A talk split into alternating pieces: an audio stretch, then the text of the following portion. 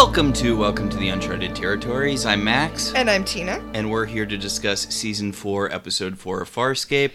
Lava's a many splendored thing. Well, this episode just kind of happened, didn't it? Did it? I mean, You were like, okay, before we started, you were like, what's this episode about? I'm like, I have no memory of it. And now that we've watched it, if you said, what was this episode about? I would say, I don't know. Like, I could tell you what happens, but I don't know. Yeah, it's there's they encountered pirates or something, They're and just criminals. Just, just, they're not even something cool like pirates. They're just thieves. and there's like some fisticuffs and some shooting and some hitting people with rocks, and there's a fan dance, and honestly, this whole episode feels like it was written by someone who's not overtly familiar with Farscape. Okay, so first of all, let me just point out that this is an episode where Rygel gets frozen in amber, and this is how unexcited by it you are. Well, again, I do dislike Rygel, but mostly in a way where I just don't want him to be on screen. Exactly, and he's frozen in amber. Although I guess Eh. he's still there, isn't he? Yeah, and there's a lot of stuff about his helium farting. This which- episode is so gross. Yeah. Not just the farting, it's just so. Oh my god. It's gross. We'll talk about that, I guess. Because what else is there to talk about? But also, okay, it doesn't so much feel that it was written by somebody who doesn't know about Farscape as much as, like, okay, I went to the trivia for this episode on the fandom wiki 100% expecting to see, like, they wanted to do next week's episode this week, but for whatever reason, Claudia Black couldn't be there. So they literally threw together the script in two hours because it's so nothing. And the thing is, it's not it's not one of those episodes like the one where they're fighting the or not fighting, but the one where they get trapped mid starburst and you know they're in the multicolored dimensions that make you feel different things where John has to do everything four times and it feels like they're just stalling for no reason. But at least it's like a cool concept. It's a cool concept, but it, it was actively painful to watch. I don't think this episode is actively painful to watch. Oh yeah, yeah. Which is why, by the way, I don't, I don't know because we've just started recording, but and and you can you can look at the runtime and and and you can know for sure, dear listener. But I suspect this is gonna be a short one because Not a lot happens. nothing happens. One of the things I like about Farscape is that sometimes we get the we get hints of stories that are happening that we don't see, right? Like the crew continues to exist even when we don't watch them. Hmm. And this is almost like here's one of those adventures we don't show you. See why we don't show you every adventure? So I already I already gave away. I already mentioned that Aeryn's not in this one Mm-hmm. still. Don't worry, y'all. She's back next week. And Jool went, stayed behind on the other planet. I think it's all the previously ons you need. Nothing else happens, right? Right. Okay, so everyone's hungry in space. We open with, you know, they're looking for Moya. They haven't found Moya yet. Everyone's hungry. Uh, why don't we just land on a planet, says Rygel. We can buy food and such, and, you know. But unfortunately, the planet is a volcanic rock that is completely devoid of life. Also, they're hungry because they haven't eaten in three days. And we just learned something cool about Sikozu because she's like, oh my god, every other life form is so weak. It's been three days. Yeah, she's like, come on, are you babies? Ooh, look at me, I need to eat every few days or so. And Chiana's like, well, why don't we put you on the menu then?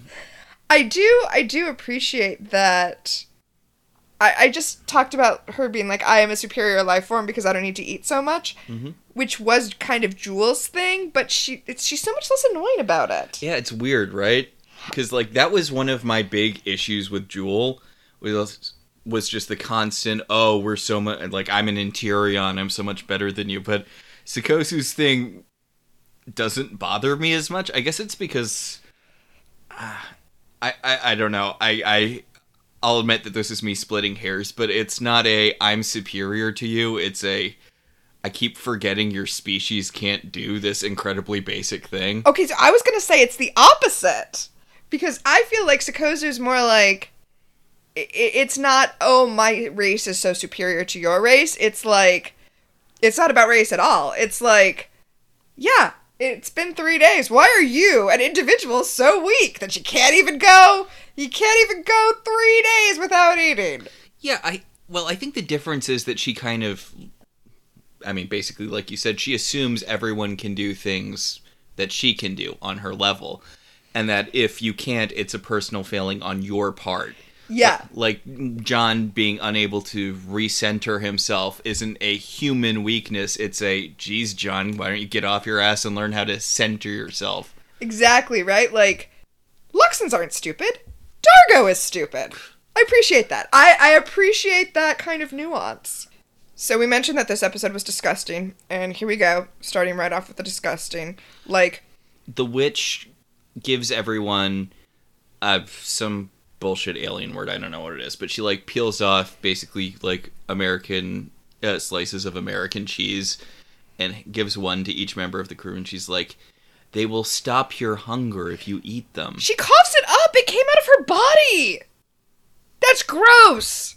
It's called Jillneck. That's the, the alien word. Yeah, Jilnick, it's restorative, and Rygel's like, "Mmm, that's so good," and Okay, so normally I hate John's like pop culture nonsense. No, I don't hate it. I just normally I am amused at how annoying it is. But I I actually kind of appreciated it here because he does the full on life commercial where he's like where he gives it to Rygel and he's like, Have Mikey try it, he'll eat anything. it's just the inverse of the uh, life commercial. Oh yeah, that is the inverse of the life commercial. Huh. Wow, there was like a little mini Mandela effect on me right now until you like called it out.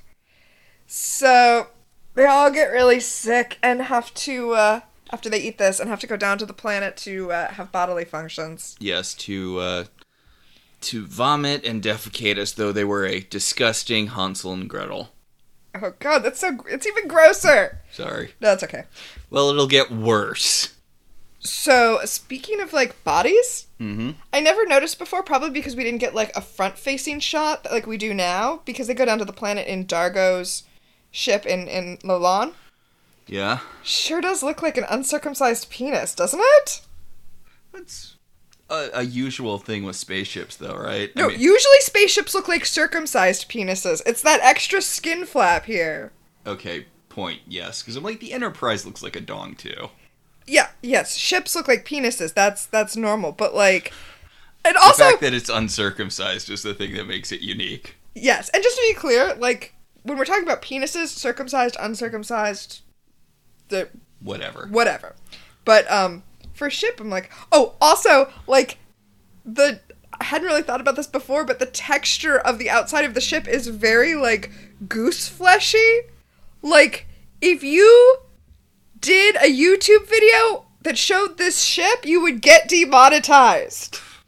It's it, it's this is not a phallic shaped ship. This is a penis that people fly around space in. So we land on the volcanic planet so that everyone can Vomit. can vomit and so on and so forth. And Rygel's like, "Don't leave without me." And Because he flies off to go defecate somewhere. And Sikozu's like, "Hmm. See, this is what happens when you are unable to go several days without eating." What's weird about this is that the thing. Okay. I've been listening to the Maintenance Phase podcast, which is a podcast about like the diet industry and how evil it is. Mm-hmm. The thing is, this thing does make everybody incredibly sick, but nobody's hungry anymore. Like it does like shrink their stomachs or whatever. Like they're they're not gonna be hungry anymore. And as disgusting as this all is, if this was a real thing that you could actually eat from the body of a space witch, I feel like the diet industry would market it and people would buy it. Oh, definitely. I That's mean, so gross. I'm I don't really follow influencers. I am of the age where that whole thing just seems no offense to people who follow influencers, but the whole thing just seems kind of ridiculous to me. hmm But like, isn't the big thing like you go on The Bachelor or Love Is Blind or whatever, not to find love, but so that you can get a bunch of uh, followers on Instagram and then sell, uh, you know, tea that makes you poop until you're thin. Yeah, the tummy tea that makes you poop yourself. Yep, yep, Yeah. yep. That's I- the thing. Yep. Yeah, because John calls her out. John's the the witch comes out and she's like, "I have something else that will soothe you," and he's like, "Uh, no, this is you're you made us all vomit," and she's like, "Yeah, but you're not hungry. I I solved the issue that you had at the time. I mean, I guess that's true. Anyway, Rygel finds when he runs off to go take a shit, he finds like a horde of stuff and he grabs a thing and it sets off a trap. So now he's encased in amber and he's like, well, this fucking sucks. Also, the cave is now sealed off, so Sikozu and Chiana can't get in to get to them. Yeah. So that's the plot? Question mark. I mean, if if this episode can be said to have a plot, that's that's what it is. They're trapped in this cave. Also, nobody's vomiting or pooping anymore because the plot has kicked in. But unfortunately, that vomit is going to be plot relevant. This, God, I'm like, I'm mad at this episode. Like, if we didn't have to talk about it, if we just like saw it and moved on, and we could be like, okay, well that happened, let's forget about it. It would be one thing. But it's so gross. I'm mad it exists. I'm sorry, I spoke too soon because Rygel still needs to go to the bathroom, but he's encased oh, in amber. Oh, Yeah, the whole the whole episode because he's encased in amber is going to be him talking about how much he has to poop and how his bowels are going to like explode. I do like that Dargo. Dargo's like, I think we should burn the witch, and John's like, you burn old people where you come from, and Dargo's like, no, but it seems like a good idea here. Yeah, that that is a that is a good exchange. I do appreciate that exchange. Honestly, Dargo's really uh, biting John Stelio all this episode. He's very quippy and flip. He is. He is.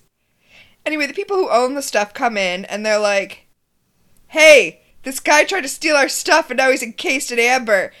And the witch is like, "Hey, wait, leave them. We we should be friends with them. They're actually freedom fighters and Tarkins, and you should know about them." And Rygel tries to play dead but fails to do so because he starts farting. And not to like Who wrote this episode? Was it a fifth grader? God, right? Not to like not to continue to talk about gross bodily functions, not that we have much choice, but not to continue to talk about gross bodily functions, but if his guts are going to explode because he can't shit, then he shouldn't he not be able to fart? God, I hate that I even brought that up. Okay. Oh. So, you know the YouTuber uh, Nick DeOrio? I yes, yes, I do.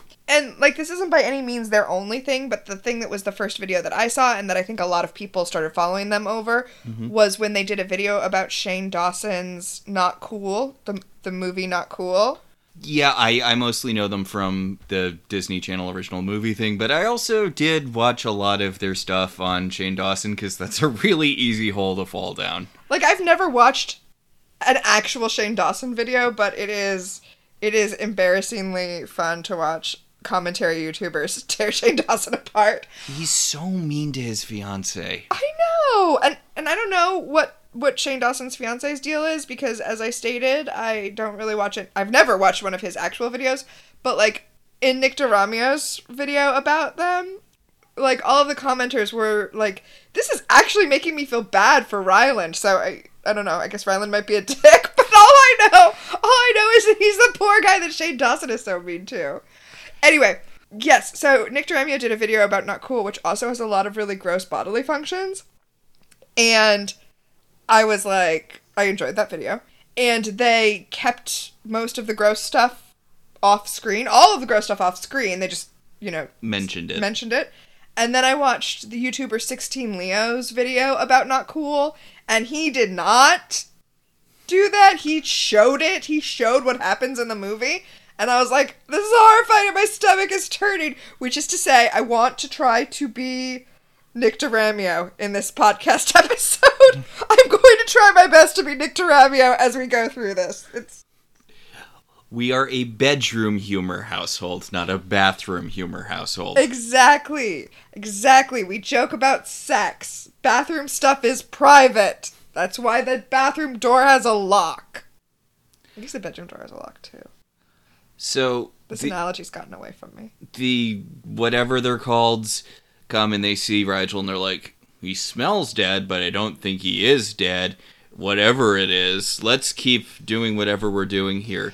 And the witch is like, let's talk to them. They're famous uh, peacekeepers, but not the, but not that kind of peacekeeper. Yeah, they're they're famous uh, freedom fighters. So the witch jumps out and is like, "Hey, big fan!" And they all pull guns on her, and she's like, "Yeah, no, no, it's okay, it's fine. I'm on your side. Also, I've got two other people who are hiding back here." There's a human and there's a Luxan, and these are the guns that we have, and these are all the superpowers we have, and also we have backup out there. And John's like, "Yeah, let's fucking burn her." He's like, What are you doing? And she's like, You catch more flies with honey than with vinegar. And he's like, These flies are pointing giant guns at us. he tries to bluff his way out of it, being the bard that he is. He is like, "Oh, this is our senile grandmother. We're just gonna take her and leave. Sorry about that. And also, this is our dog. That's why he smells so bad." And I, A firefight ensues. yeah, he he fails his bluff check, and Chiana and Sikozu can see all this. Well, they can see the fire Fighting. fighting. They can see the the pulse blasts from above, but they don't know exactly what's happening. Just that, oh good, oh good, we're cut off from everybody, and now they're now they're fighting. So fucking typical. Oh, I do want to point out a cool thing. Mhm. One cool thing in this episode, a thing that, by the way, I didn't even notice until I saw it on the trivia section. But Sikozu says, "Damn it." Oh. She does not say Frell or and she curses in English.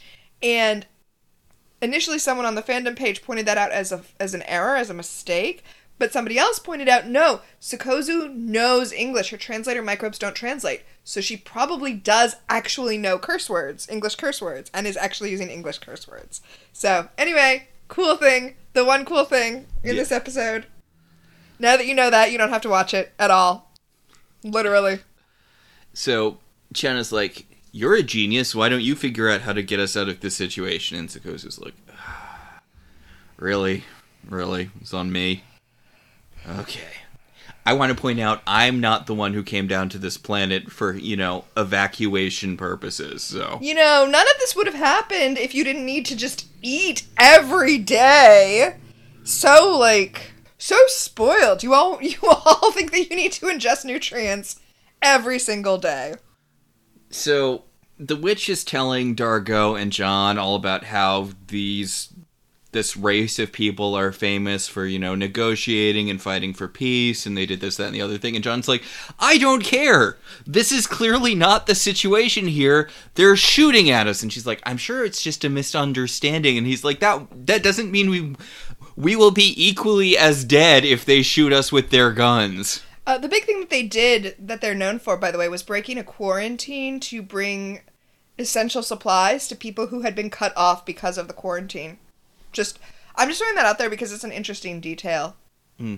Like it could have been, it could have been any number of generic things, and I think that that that is a kind of specificity that I like. The thing about this is, like, it's probably a bad idea to just assume someone is good because they're from a planet where some people did something you like once. Yeah, yeah. Like, you, you shouldn't paint anyone with a broad brush, but, uh, especially in this case. Yeah, and I, I don't know if they were even if they were wearing like some sort of uniform and that's how uh Noranti was identifying them as Tarkans cuz they're they're they're not I, they look like they look like generic Sebaceans. I don't know why she thinks she knows who they are. Yeah. But even if they were wearing such a uniform, we find out later that their boss, who by the way does not look like a Sebacean, so that tells me that the race is all over the place. That their planet is not a single like Well, I assume he's something else, because he's very casually disregarding the lives of his men, as it were. Well, but we find out that he was one of these freedom fighters, but he betrayed them to steal all their money. Okay, then why does he look like a completely different alien then? Well, if anything, that means that he's the race, and those and his his henchmen are not, and the henchmen are the only thing Noranti saw. You know, it's a mess. It's a mess. Maybe she just psychically knew it, except she didn't because they're not. Moving on. Moving on. So, The thing this episode is doing, which I have been praising Farscape for, so I'll just throw this praise out there before we move on. mhm. there's a whole other story happening here, right? Like the main guy is interrogating Rygel, like, why did you come down to our planet where we had all of our stuff hidden away? You came here to steal our treasure. And Rygel's like, I literally just came here to take a shit. Like, the whole thing where other stories are happening throughout the galaxy, and Moya's crew is like, we don't care. That's a different story, and we are not part of it, is something I will always love about Farscape. So these guys have these like shield things that can deflect blasters. That might be something to keep in your pocket for later. Yeah, they have a little belt thing, and if you shoot blasters at them, the belt protects them. Hey, you know who else? You know what other show has that? What? Stargate. Isn't that that also a thing in Dune? That's why everyone has like knives or whatever because they have. Oh, maybe, possibly. I'm gonna uh, unpopular opinion. I think Dune is kind of trash. Wow. Yep. I'm not really a sci-fi person. You've been getting me somewhat into Star Trek. I'll admit that, but generally speaking, I don't care for sci-fi, so I haven't really read Dune. I mean, that's what we're doing here, right? I'm trying to sell you on sci-fi. Ignore this episode.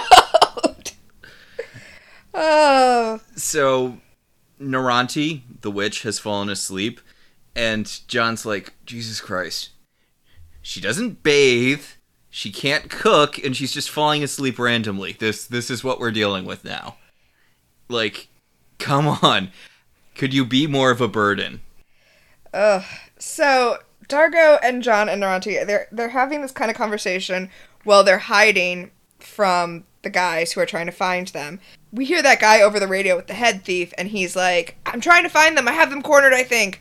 I don't know where I am, but there are these markings on the wall." And the head guy's like, "Shoot the markings!" And the causes the lava to start flowing. So now they're trapped in a cave that's filling with lava. Okay. And okay, so I mentioned last week that I'm gonna make you watch just the Stargate episodes with Vala Mal Doran, Mm-hmm. and this bad thing is reminding me of a good sequence in I, the first or second episode I'm going to show you. I haven't decided if I'm going to show you the introduction episode of Vala, but uh, they get trapped in a room, and she says, "At least it can't get any worse." And then the room starts filling up with sand, and she says, "The minute I said it, I knew it was a mistake. The minute I said it." I actually kind of like this because the room is filling with lava and they need to get to the other side of the room because this is, you know, a TV show, so lava's fine. As They literally have to play the floor is lava. They literally have to play the floor is lava.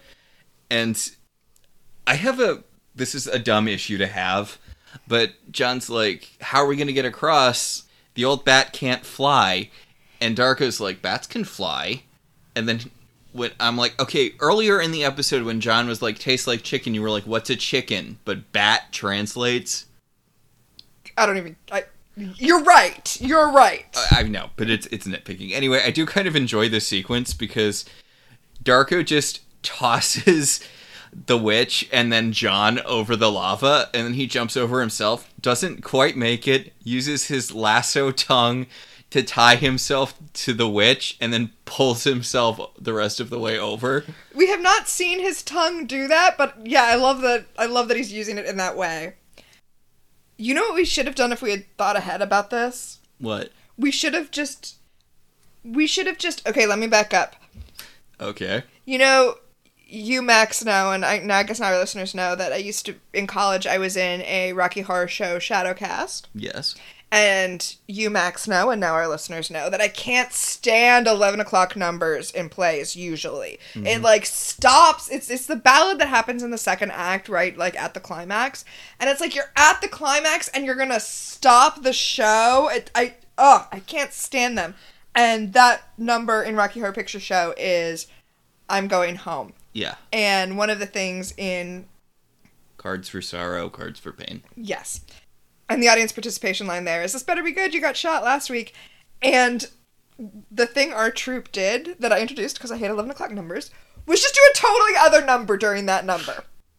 So we would we would cut the film and we would do like Mean Green Mother from Outer Space or Wig in a Box from Hedwig and the Angry Inch, which weirdly works because both numbers open with a shot of a radio tower. Hmm. Yeah. And also Mean Green Mother from Outer Space is like Great. perfect. I was Frank, so I would sing the Audrey 2 part, and then the person who was playing Brad sang the Rick Moranis part, and it worked so perfectly. Anyway, The point is, if we had thought ahead, we should have totally just not done this episode, like pretended it was our show, but just done the Floor is Lava episode of Community. Which was a long way of my saying, just go watch the The Floor is Lava episode of Community. For my money, the worst one is from the 25th annual Putnam County Spelling Bee, the mm-hmm. 11 o'clock number. In that, it it goes on forever. It stops the plot. It doesn't tell you anything about the characters. It's like the main character girl singing about like her mom doing volunteer work in this other country.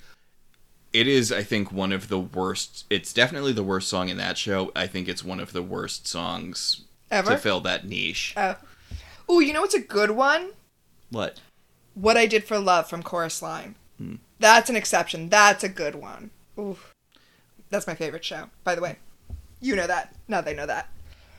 I feel like Wicked doesn't really have a. I mean, Uh, I think Wicked's. I think Wicked's. Oh gosh, uh, I'm embarrassed at how poorly I'm remembering the second act of Wicked, but I guess it makes sense because the second act is so much weaker than the first act, which is why it's ridiculous that they're making it into two movies. What? It's ridiculous anyway, but the second movie's gonna suck. But also, I think it's a reprise of For Good is the 11 o'clock number there, or possibly a reprise of Not That Girl. well, the reprise of "Not That Girl" is like 15 seconds long, and it leads directly into the Fiyero and Elphaba boning song. Like, I think the 11th hour number is um, the the one between uh, Elphaba and Galinda, right before the uh, witch hunters show up. So that's the, that's the For Good reprise, isn't it? No, it's just for good. Oh, is that the first time we get For Good? Yeah, the reprise is like a few minutes after after she thinks Elphaba has died. I like for good. I do too. But that but as we're talking about I, I like that song. Honestly, I like a lot of I like most of the songs in Wicked, but as we're talking about this, I'm being reminded of how weird the structure is. The structure of that show is so jacked up. Yeah, I, I think it works. I I enjoy the second act. I mean, you you get some real bangers there.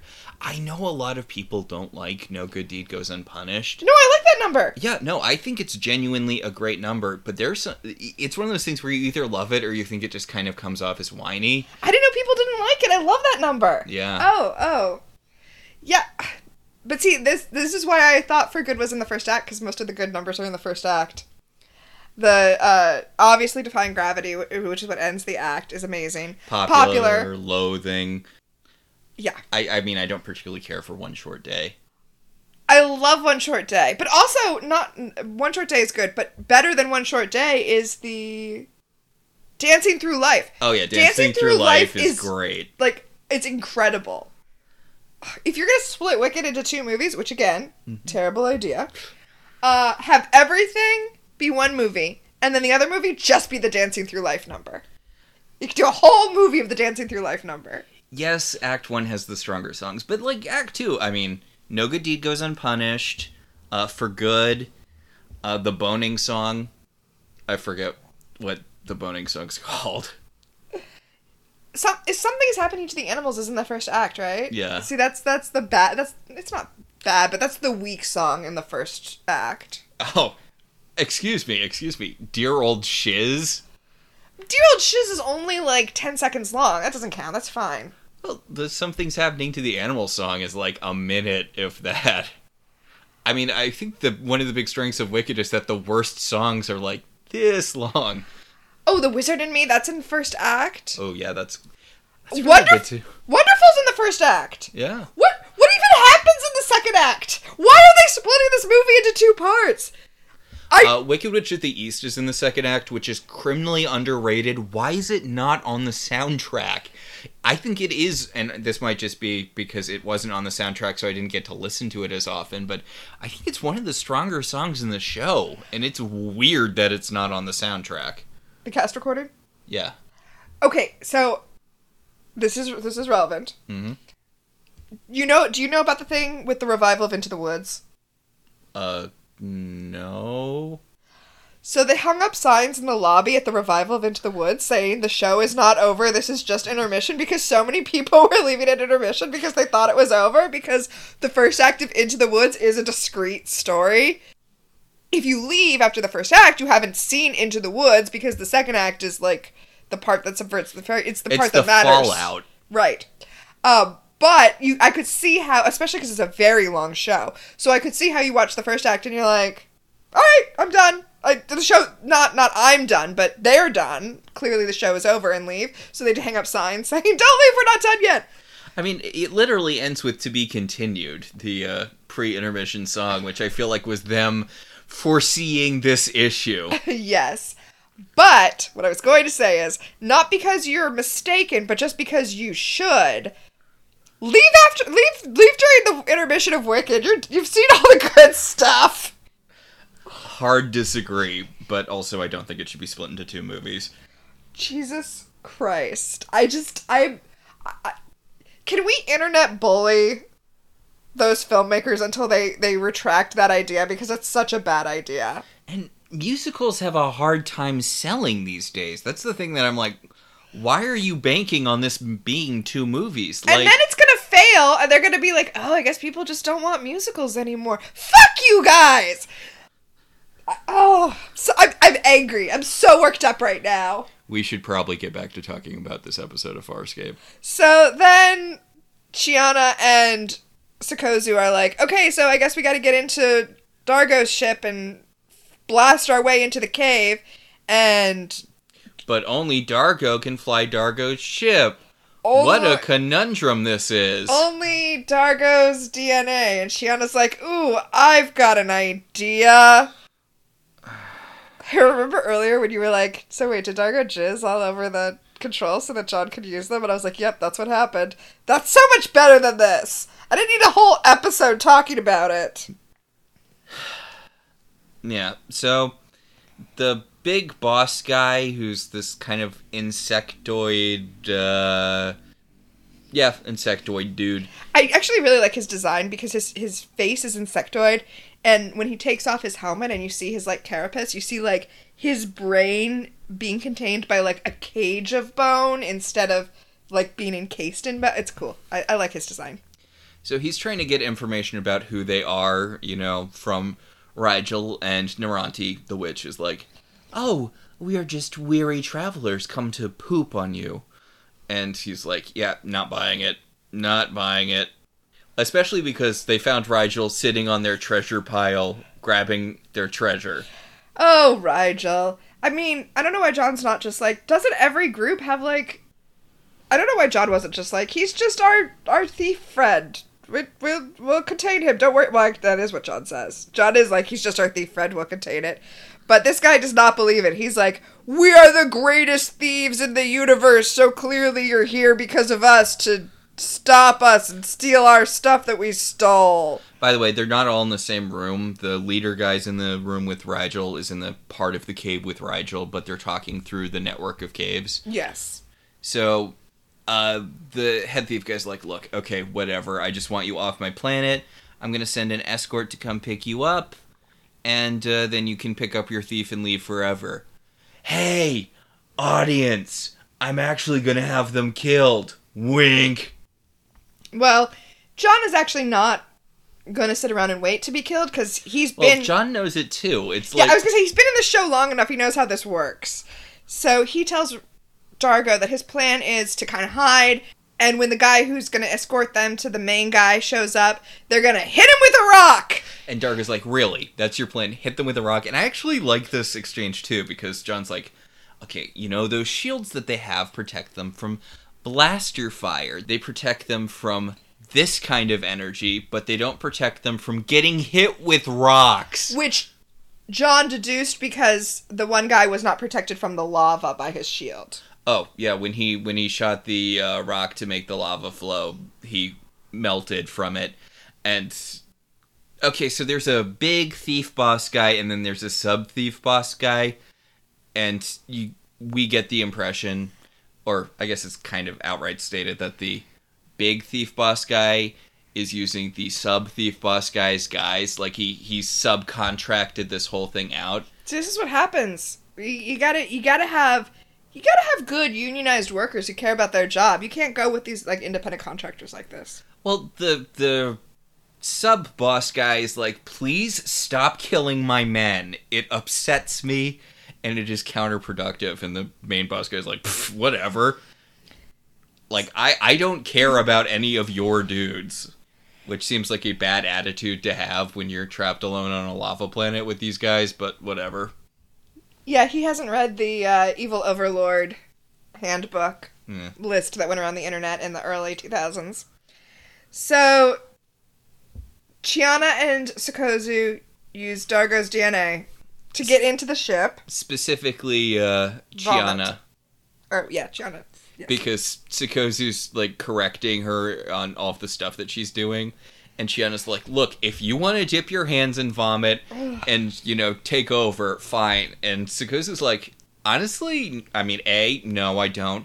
And B, why didn't Dargo, like, install a failsafe or something? That seems like an obvious thing to do if you are constantly in situations where other people will need to use your ship.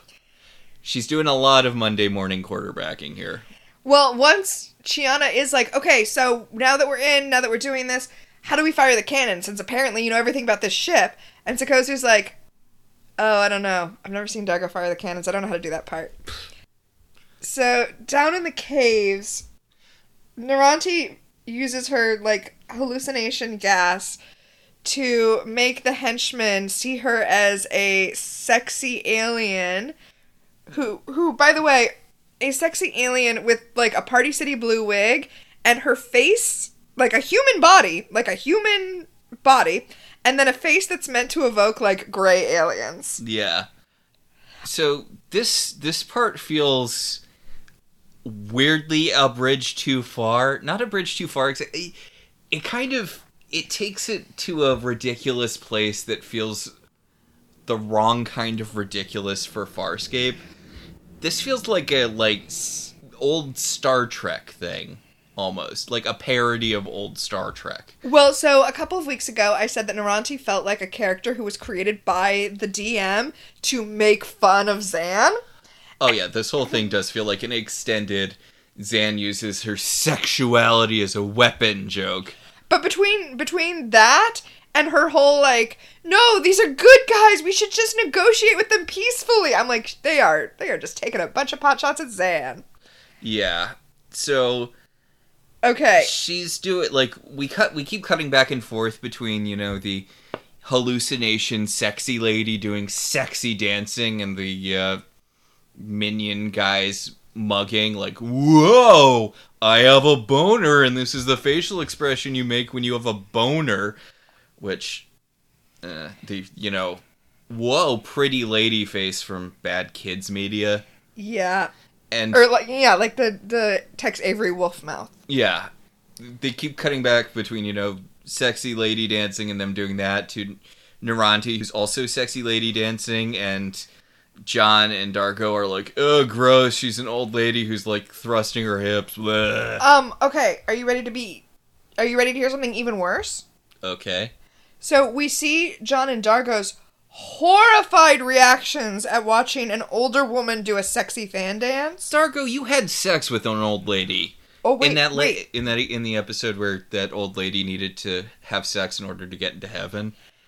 Save your outrage, it's about to get worse. Okay.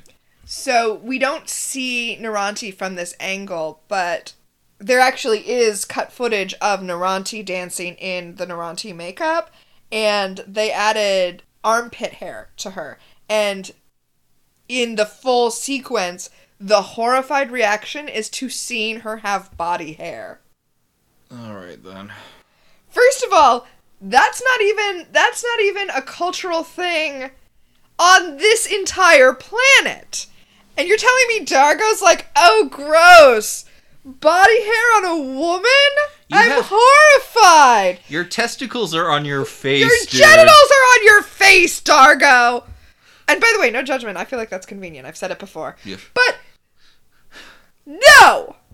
Bad Dargo. and bad writer honestly like i don't know this it's weird because there are things i like about this sequence Uh, like as a pot shot meta commentary thing on zhaan's weaponizing her sexuality like it is funny but uh, you, you honestly you kind of got some of that with zhaan like when she was confronting the uh you know i, I think it was The guys the- with the gauntlets. the guy with the gauntlet and she's like let's see what you think about this and she whipped off her robe and the guy was like screaming and falling over. So the one of the things I actually like about the sequence, even though as you said, it definitely feels like a, a step too far, I actually really like the outfit she's wearing because she has this like belly dancer um plate like plate mail bikini thing Mhm. and she strips it off and underneath is wearing a slightly smaller plate mail bikini and I it's it's I I love it. I kind of was like eh, watching this sequence again I'm like I'm going to make that. I like it. I'm not. It's way too much work, but I kind of want it. So back on Dargo's ship, Sikozu's like, you know what? I'm just gonna dip my hands in vomit and do it myself. You're, you're like you're right. Let's just be all in on this. Many vomit covered hands make light work. Ugh. So Sikozu does figure out how to fire the cannons. because she is a super genius. I think one of the things that makes it better, like I know that we keep on talking about her talking about how weird it is that the other people can't do stuff, but she doesn't really rub it in other people's faces that they can't. She just is. Yeah, she just comes she just goes out there and does her job. Because like, Jenna's like, "Have you figured out how to do it?" And she's like, "Yes," and then she does it. Like she doesn't make a big deal out of the fact that this is something she used her super special brain to figure out how to do. Right. She's yes. She's not like, "Yes, I figured it out because I am far superior to Nebari." So, down in the cave now, John and Dargo have taken the the personal shields and they're they have a little comedic back and forth about who's going to get shot to make sure that the shields work and finally Dargo just like short circuits that whole discussion by shooting John and it's fine. The Yeah. shield works. there's a little like jokey thing where John's like, "There's no part of me that's small that you should be shooting off." Because Dargo's like, "Why don't I just try shooting off some small p- part of you that you won't miss?" A And, small appendage. and John immediately assumes he's talking about his junk for no reason. And then Noranti's like, "You could shoot him in his butt. It's huge. You wouldn't miss if part of that got blasted off." And John's like, "That's sexual harassment." And uh, Dargo's like, "Shut up, John. I'm gonna shoot you in your giant ass." He actually just shoots him in his leg. But yeah, yeah. So John and Dargo make their way to the ca- to the center of the cavern where you know the the main guy is, and that's the uh. Hey, speaking of Wicked, uh, because he has like the big metal armor, like almost RoboCop looking armor. Mm-hmm. John calls the main bad guy Tin Man. Yeah. Also because you know, Farscape Yeah, yeah. Wizard of Oz. So John's like, "Hey, look, we've got two of your guys. Why don't you just trade them for our stupid little fish monster, and we can leave?" And the guy's like, "You think I care about any of this? The clothes, the mansion? I just want to get back to my home dimension." I'm sorry, I was going off on a glory yeah, so he, riff there, but he shoots the guys. Yeah, he shoots the minions. You are gonna get such a bad rating on uh I don't know what would it be Glassdoor. Oh my god. The Glassdoor rating for for evil for evil uh I almost said evil geniuses, pirate, yeah, but yeah, for the the evil villain Glassdoor website. Should we make that? Because you know, uh, for for our other podcast, I'm just gonna throw this out there. Um, but for our other podcast, I am planning on making an Ask Phoebe website, just for fun, just to have it there. Mm. So Somebody else make a supervillain Glassdoor review website. So Bossman starts interrogating John and Dargo, and I guess not really Noranti. She's around, but he's not really talking He, to her. he wants to know where Noranti is. And he's interrogating them by throwing handfuls of lava on them. He's also like, so what? Uh, what organization are you? I'm assuming peacekeeper, but what law enforcement are you from? And we get a Futurama moment where uh, Dargo's like, we're not cops. In fact, we're criminals. He does say that. He's like, we don't care that you're thieves. We're thieves. We steal shit all the time. We rob. You know what? I'm surprised they didn't bring out the shadow depository thing because they have become a little notorious for that. If maybe maybe it's because they know that they don't look really good in this episode and they don't want to ruin their reputation. That's got to be what it is. Actually, now that I say that out loud. Anyway, the sub boss pulls the main boss aside and he's like, I feel like we're doing more damage than this whole situation is worth. Like we're already down like four dudes and we've got what what is the upside of keeping these people around? Right? Plus, then they hear the cannons firing because Chiana and Sikozu are breaking in, and Dargo and John are like, oh, hey, that's a whole giant ship filled with people who are gonna kick your asses. And then the main bad guy's like, oh, well, in that case, Uno reverse card, I guess that means we have to keep you as hostages. Ugh. Ugh. This whole episode is just people doing things, which I'm aware describes every That's episode everything. of every TV Yeah, that's show. everything ever. But this is more just people doing things. So Sikozu's like, uh, we have to stop firing now because there's still like 15 minutes left in the episode. Mm-hmm. And Shannon's like, "Ah, fine, I guess I'll walk in there and do it myself. Like, so they're, they're, everyone's wandering through the caves. The sub boss is complaining some more about how, you know, about how many of his guys are dead and how This was supposed to be just an easy job. They come in, they steal the Tarkin stuff, and they get out. And Noranti overhears this, and she's like, "Oh wait, these guys aren't actually the good guys." Jesus Christ, Noranti. So they're talking about maybe encasing John and Dargo and Amber, but blah blah blah, firing, firing, firing, guns and whatnot. Amber encasing people. Whole uh, bunch of stuff is going down. They unhostage themselves and they encase the guy in Amber, but then they decide that they don't want him to suffocate, so they chip a breathing hole out for him. They get his gun, so now they have a giant gun, which is exciting for them. Also, the gun, like the gun, is what chips away at the amber, so that means that they can free Rygel. So, yay, I guess. Oh, okay. Um, you know how I love really stupid trivia facts? Yes. One of the trivia facts on this episode was they did not actually use amber to encase the Rygel puppet. Shocking. I love stupid trivia like that. So John and Dargo spend like a whole scene trying to de-encase Rygel, and then they run out of fuel for the like de-encasing gun, and then they have fisticuffs with one of the I guess the only minion left. So now it's just the sub boss and the main boss because they they one the only remaining minion runs at them with a rock over his head and John just pushes him into the lava. oh, it's it's not a rock, it's Rygel. Oh. He gra- he grabs a hold of Rygel. So when John pushes him into the lava, he's like, "Oh shoot, I killed Rygel." Oops. Wah wah. And then Harvey, the Scorpius who lives in John's head, shows up. And he's like, "Hey, Wayne, what's his bucket hasn't been in this episode at all yet. So uh Wayne Pygram. Wayne Pygram, so uh I'm here. I do okay. I do appreciate that he's wearing like a hazmat suit. Uh, that's funny. That makes me laugh because obviously he doesn't need to be. He's not really there.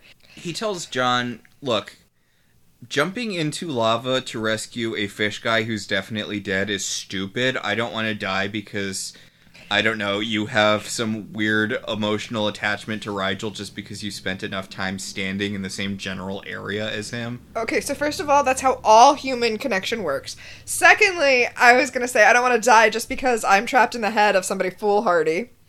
But John decides he's gonna jump in the lava. First, he's gonna shoot himself because that will activate the belt, and then it will protect him from the lava if he gets it really quick. Which is kind of a leap to me. That seems like a logical leap. It turns out to be accurate, but I'm like, I don't know if that's accurate, John. It's not like if you shoot somebody repeatedly while they're wearing a bulletproof vest, suddenly it will protect them from a knife. Yeah, uh, his, his logic is that it didn't protect them from. It didn't protect the other people from the lava because they weren't going at the lava fast enough for it to register as laser fire. Which. Uh, okay. Meanwhile, Noranti meets up with Chiana and is like, "Hey, these guys aren't really the the freedom fighters. They're they're thieves. We should go find the Tarkins and tell them about this." And Chiana's like, "Not our circus, not our monkeys. No. Like, no." seriously, we literally just came to this planet to use the bathroom. We do not need to get involved in whatever dumb BS is going on here. Ugh. Well, John is working up the courage to shoot himself and jump into the lava. We get like just a bunch of fights. Dargo fighting the guy. The one action, guy's action, left. action. Yep. Yeah, Dargo takes out the sub boss. John gets Rygel out of the lava, but then the main boss comes and punches him in the face. And he's like, You ruined everything. You destroyed all my plans. And John's like, It didn't have to be this way. You could have all just said, "Oops, sorry, our bad," and let us go, and we would be done. Oh. Oh, and the main boss is like, "Oh, it was very clever of you to figure out that you could shoot yourself and jump into the lava, but now I have a hold of you, so I'm going to throw you in the lava and he makes a joke about John's gun.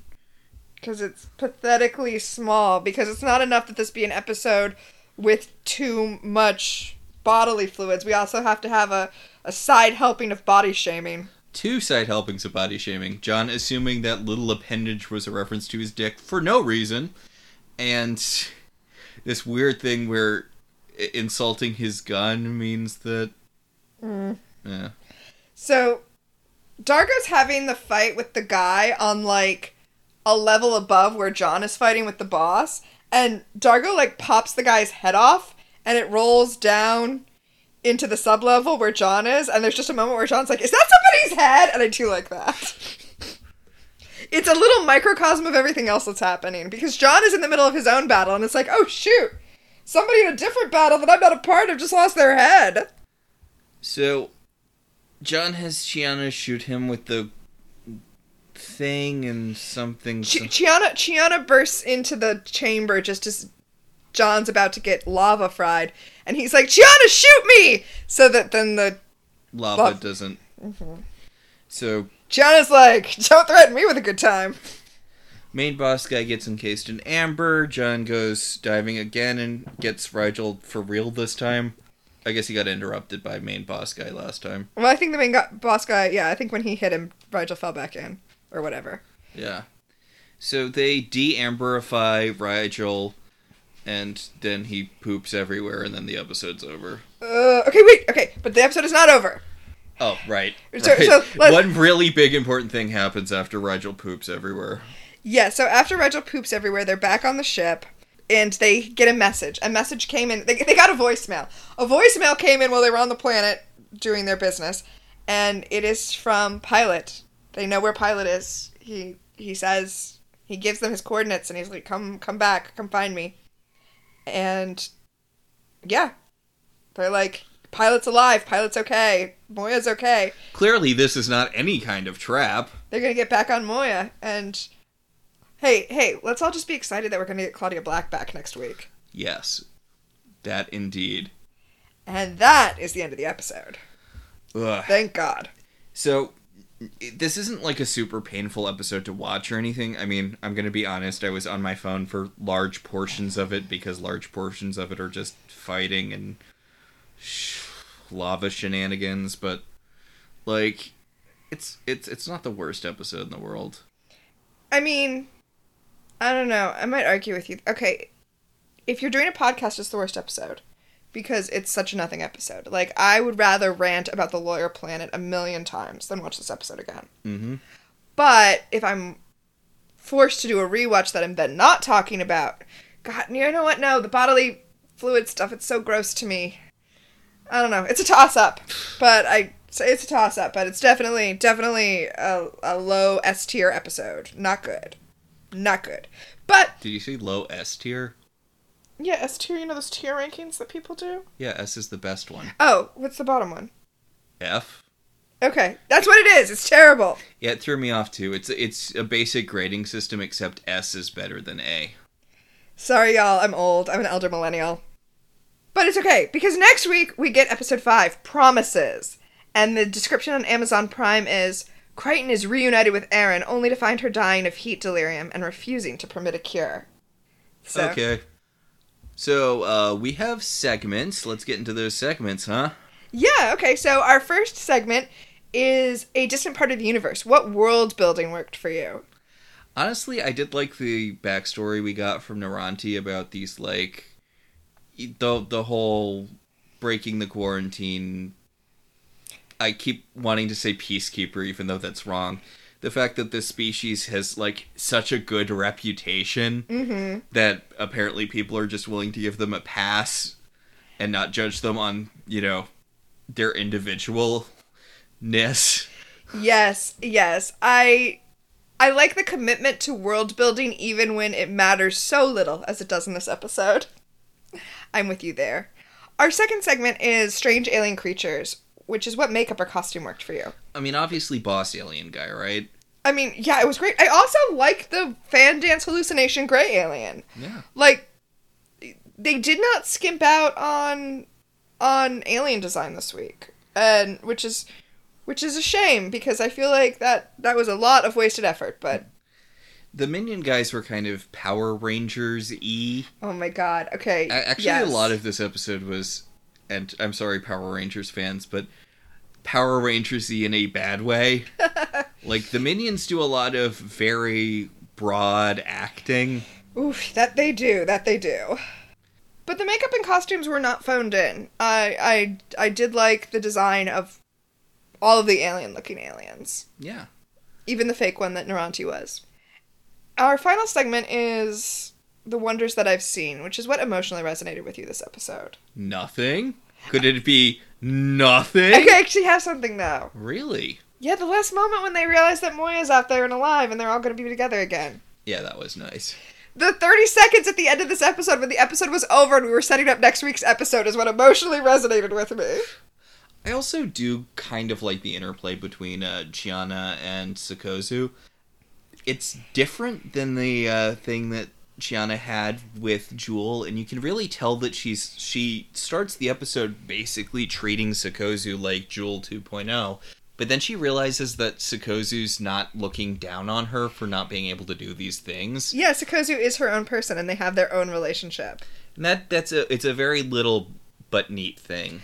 Also, I think uh, Dargo and John's dynamic was was cute and strong this episode. Yeah. But that's that's not unusual for for it's not an unusual thing to see, but it it's nice all the same. So I think that does it for this week. Yep, that should about do it. Like I said, short episode this week. Mm-hmm. Our show is partially listener supported. If you want to be one of our supporters, you should head over to our website, www.welcometotelevision.net, and click on our Patreon link. We'd like to thank our current $5 and above patrons Beryl, Patricia, Rosa, Ryan, Maricruz, Benjamin, Kate, Jen, and Dan. If you'd like to support the show in other ways, you could always rate and review us on Apple Podcasts. It helps other people find the show. We can also be contacted on Gmail at I love television zines at gmail.com or on Twitter at I love TV zines. So until next time, I'm Max, And I'm Tina. and this has been Welcome to the Uncharted Territories.